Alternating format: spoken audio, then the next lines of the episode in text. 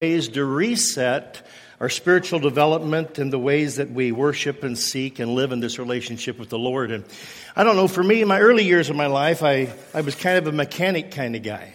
I, uh, I used to work on cars a lot and I used to build motorcycles. And one of the things that I learned, I, I actually did body work, and so I traded body work for buddies of mine who did engine work. One of the things that I learned, you know, was that it was important to change the oil in my car. Any of you know anybody that's just taken their car and driven it out till they've blown the engine up because they didn't really know? Yeah, that's, I mean, it's happened to a number of people. Really, some people don't know that they need to check their oil. And I've kind of got a theory on, on the idea of, of spiritual practices, and that's what I want to talk about this morning, is looking for ways that we can reset spiritual practices in our lives so that it enhances our relationship with Christ, it develops our walk with Jesus, and we're able to, to hear Him more clearly and live out the call that He's really placed on our lives. So, this is just kind of a little tool that you can look at this morning. I want you to think about as I'm talking. I want you to think about what we can do, what you can do in your walk with Christ, to actually just check the oil and, and take a look at your life and see if there are any practices that, that really need to be reset. Uh, maybe your tires are low in an area. Maybe you're a little lower in oil, maybe you're not low at oil or in oil at all. Maybe you're really engaging Christ, but you find that when you pull the dipstick out, the oil's pretty dirty, and it's time to be refreshed. So it needs to be changed so that you can refocus and re-engage the call that God's placed on your life. We're in the midst of a series called Reset, and I'm talking on spiritual practices this morning. So I'd like to invite you to turn with me to Matthew chapter 6. We're going to be looking at the first 18 verses of this chapter, and we're going to have to go pretty quickly because we get to celebrate the sacrament of communion with one another, and I want to make time for that. So as you're turning there, I want you to know that Matthew begins chapter 6, I believe, with what many scholars believe to be a summary and verse 1. And so if you look at Matthew chapter 6, verse 1, follow along, and I'll be reading from the New Living Translation. He says, Watch out. Don't do your good deeds publicly to be admired for others, because if you do, you're going to lose your reward from your Father who is in heaven. And I believe that this verse is a summary for all of the other verses that follow.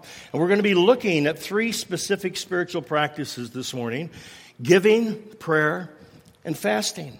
And with Lent just around the corner, and I'm sure, you know, it's, it's something that's very apropos and will help get us prepared for that. And I would suppose that almost every one of us in this room this morning have, have heard of spiritual practices of giving and the spiritual practices of prayer and the spiritual practices of fasting. And, and maybe you've participated in them in some ways. But he gives us this summary in verse 1. And in this verse, he reveals what I think, is a pattern that follows every other example that he gives us throughout those 18 verses. And if you have your sermon cell that comes in the bulletin, you can follow along. Jesus tells us the right way and the wrong way to engage our life in spiritual practices. And here's the, the pattern that, that I read in these verses when I see Jesus' words. He warns us never to practice our acts of righteousness just to be seen by men. The second thing that he does is he always wants to make sure that our heart is in the right place, that it's, it's coming out of a true, authentic, and genuine relationship with Christ. And so he, tell, he warns us that spiritual practice without faith, without a living relationship with Jesus, is not only meaningless, it's powerless and it's worthless. And the final thing that he shares with us in his pattern, he says, righteous living is rewarded with a life of God's favor. For crying out loud, man, this is a Sermon on the Mount. And they start out with, Oh, blessed and how happy is the man. Oh, blessed and how happy is the person. He states these promises, this condition, and then he promises that this is the inheritance, this is the reward of those who choose to walk in righteousness. When I think of spiritual practices, things like, you know, dwelling in the Word, and uh, that's something Pastor Kent does a lot with the staff, where we will just take a passage of Scripture and we'll all sit around and we'll read it. Maybe, maybe two or three of us will read it. And we'll read it from different translations. And there's no commentaries, there's no conversation till we just spend time listening to what God's Word's saying to us, listening to what the Spirit of God is stirring in our hearts and speaking to us right here in 2017 in Cedar Rapids and Cedar Hills. And then after we've done that, we will begin to share with one another at the end the things that, that we hear the Spirit of God really speaking to our hearts. When I think of other spiritual practices like, like worship and storytelling, and I was sitting there in the back and just listening to everybody sing. And um, I just sat down and I, I didn't want to sing because I was going to preach.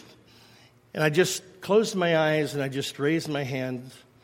And I just, I was just kind of swept away into a very worshipful time of worshiping with God's body. Spiritual practices like storytelling and, and serving and giving and fasting and silence and, and solitude and prayer.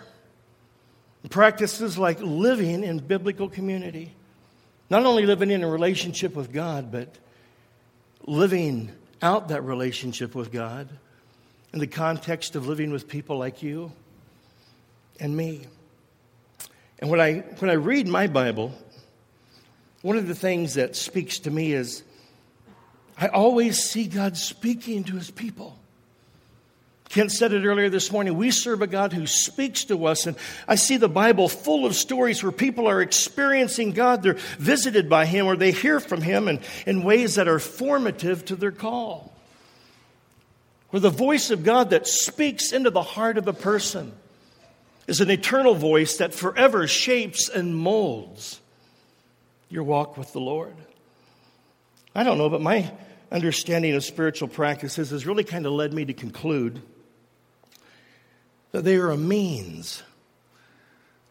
They are a way through which we can position ourselves to be in alignment with the way that God has chosen to move in our lives, and it strengthens us and it builds us up and it encourages us. They're vehicles through which God communicates to us and we communicate to Him.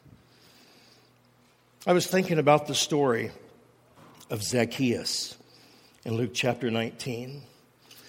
Here was a guy who was, he was just hated by everybody.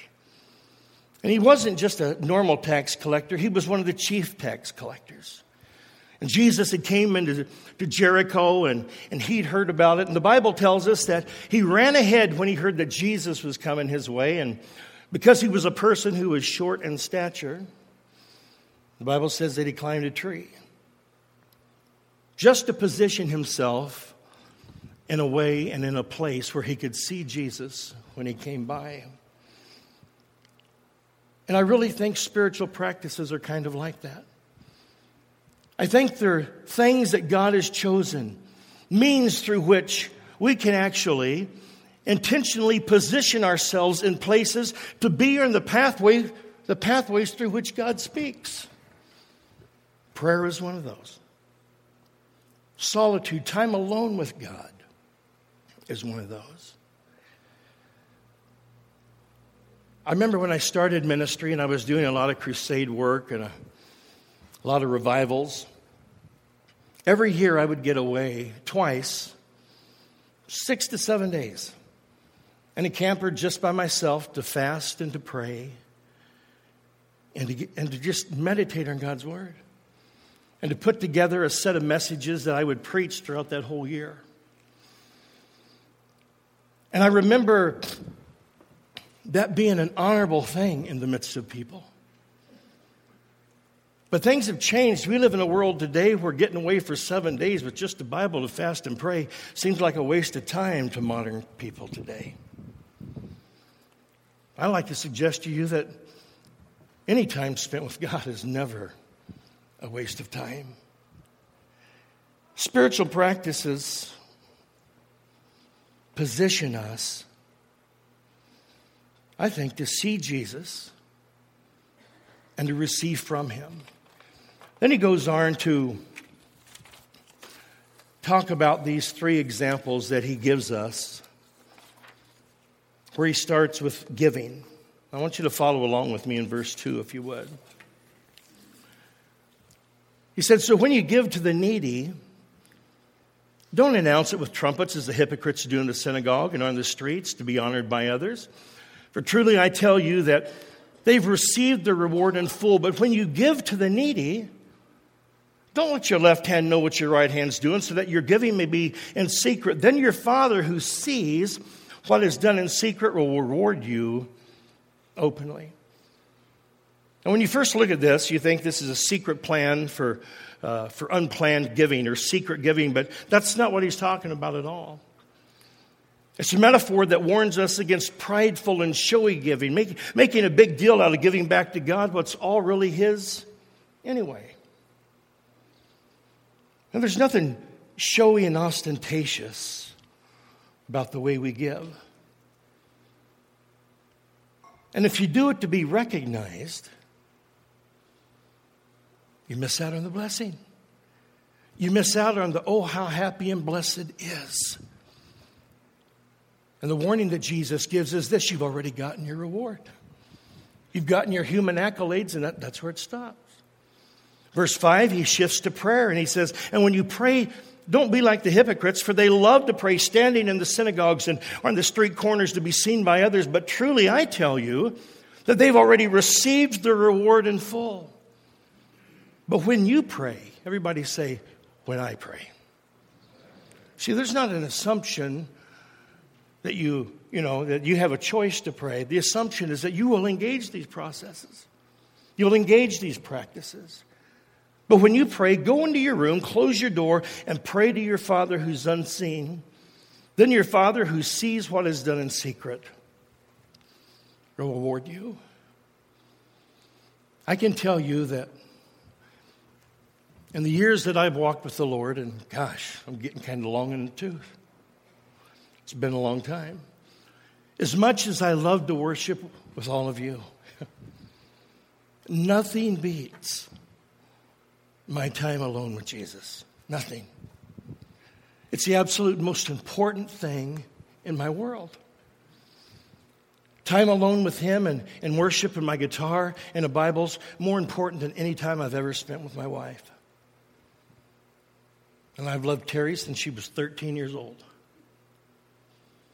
It's more important and more enriching and more fulfilling than any time I've spent with my four children.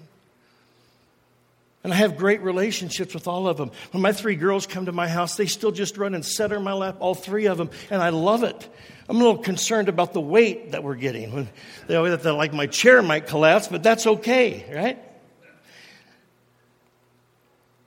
There's just something special about living your life in faith and watching and experiencing the God of all creation, the Redeemer of our souls, move on our behalf in prayer.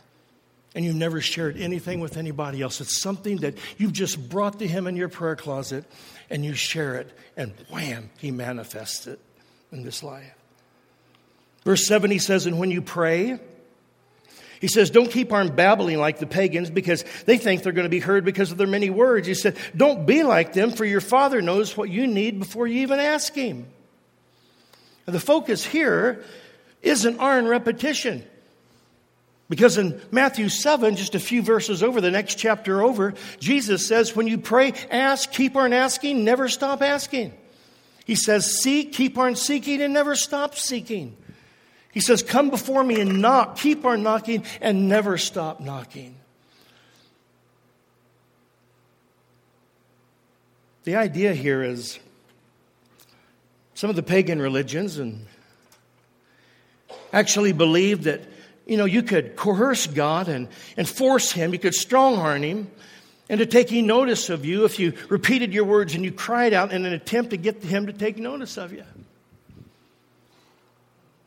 Jesus says, You don't have to do that. All you have to do is call out to me. But here's the spiritual practice. Here's, the, here's the button for reset in your prayer life and in your giving life. A true heartfelt faith expresses faith filled prayer, not as a technique, not as a performance, but it just flows out of a relationship that you have with the living Savior. And then finally, we come to the Lord's Prayer. And I want you to grab your sermon cell. We've got about five minutes. After the Lord's Prayer, he talks about fasting, and I want to say a few things about fasting while you're getting out that sermon cell. In verses 16 through 18, he says, When you fast, he says, don't look somber as the hypocrites do because they disfigure their faces and, and show just to show others that they're fasting. Truly, I tell you that they've received their reward in full. But when you fast, put oil on your head and wash off your face so that it won't be obvious to anybody else that you're fasting, but only your Father who is unseen and your Father who sees what is done in secret will reward you openly.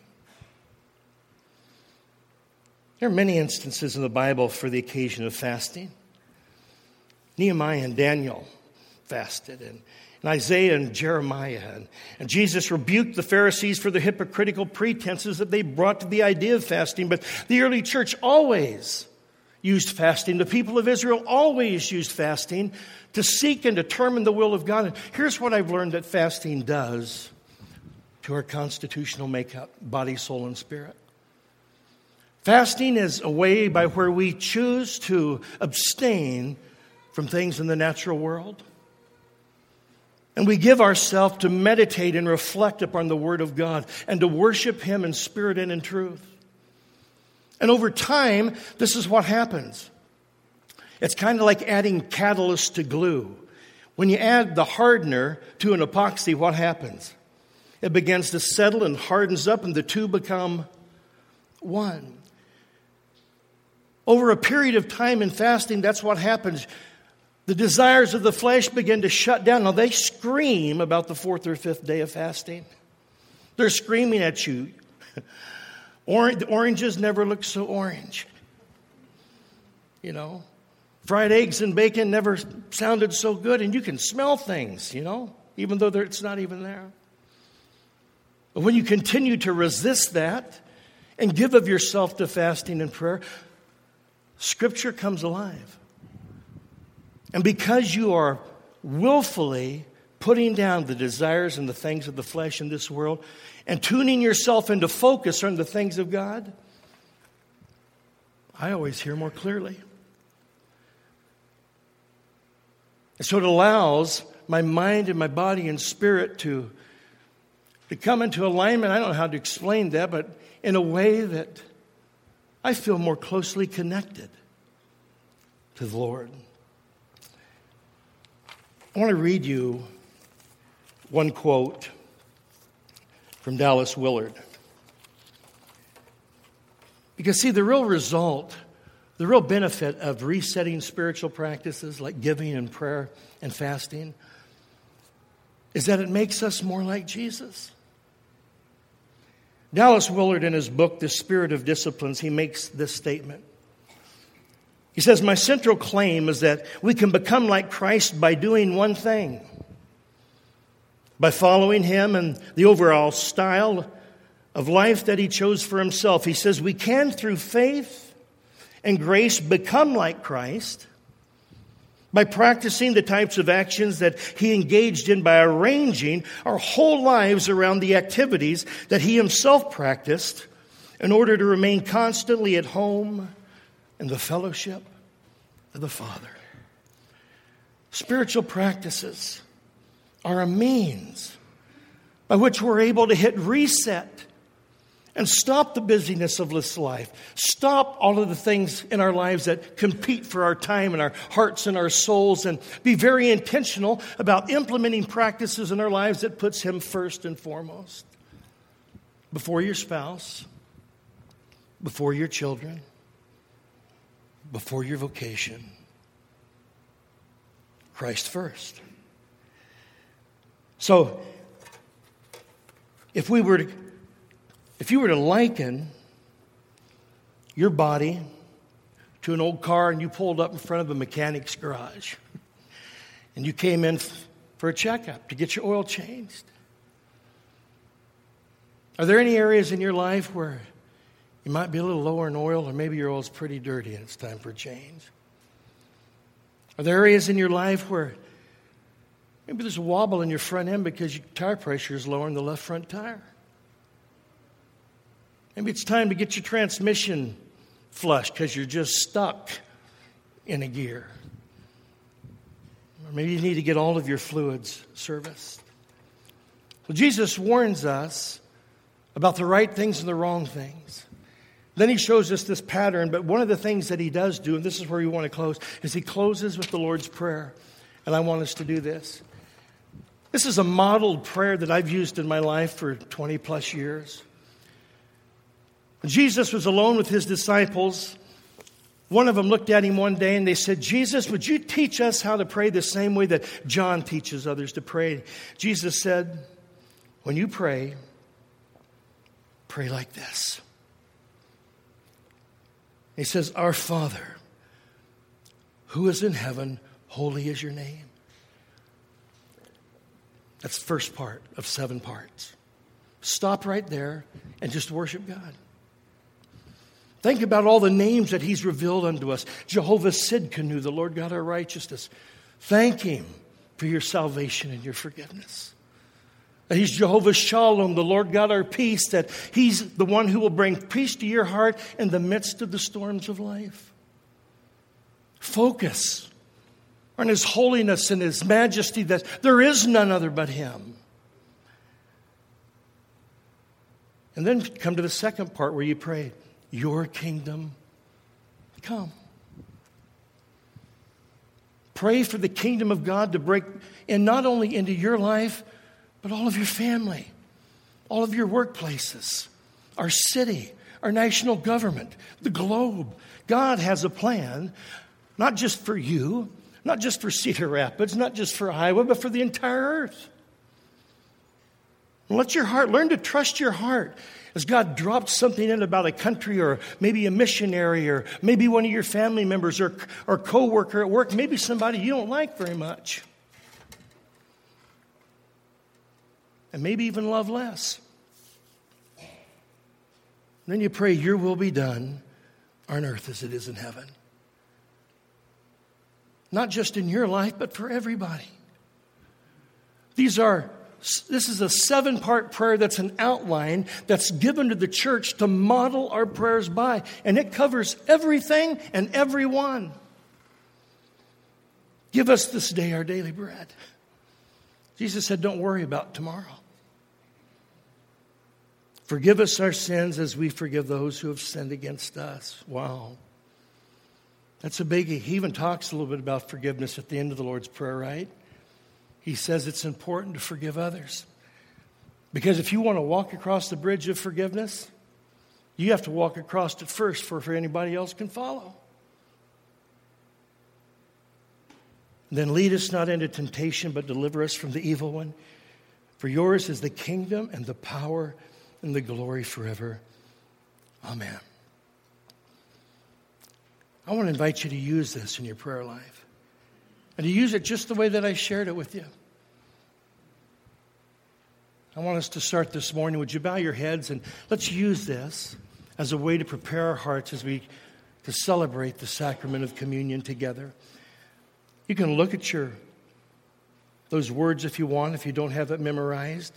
But I want us to take this time of silence to pray the Lord's Prayer as a way to prepare our hearts for communion.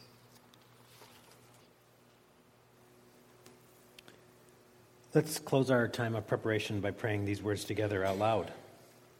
Our Father, who is in heaven, holy is your name. Your kingdom come, your will be done, on earth as it is in heaven. Give us this day our daily bread. Forgive us our sins as we forgive those who sin against us. And lead us not into temptation, but deliver us from the evil one. For yours is the kingdom the power, and the glory forever. Amen. As we come to the Lord's table, we don't come uh, the wrong way.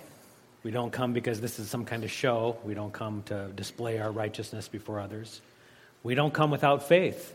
Uh, without faith, it would be meaningless. But we come to demonstrate our faith is not in ourselves, but our faith is in the finished work of Jesus Christ.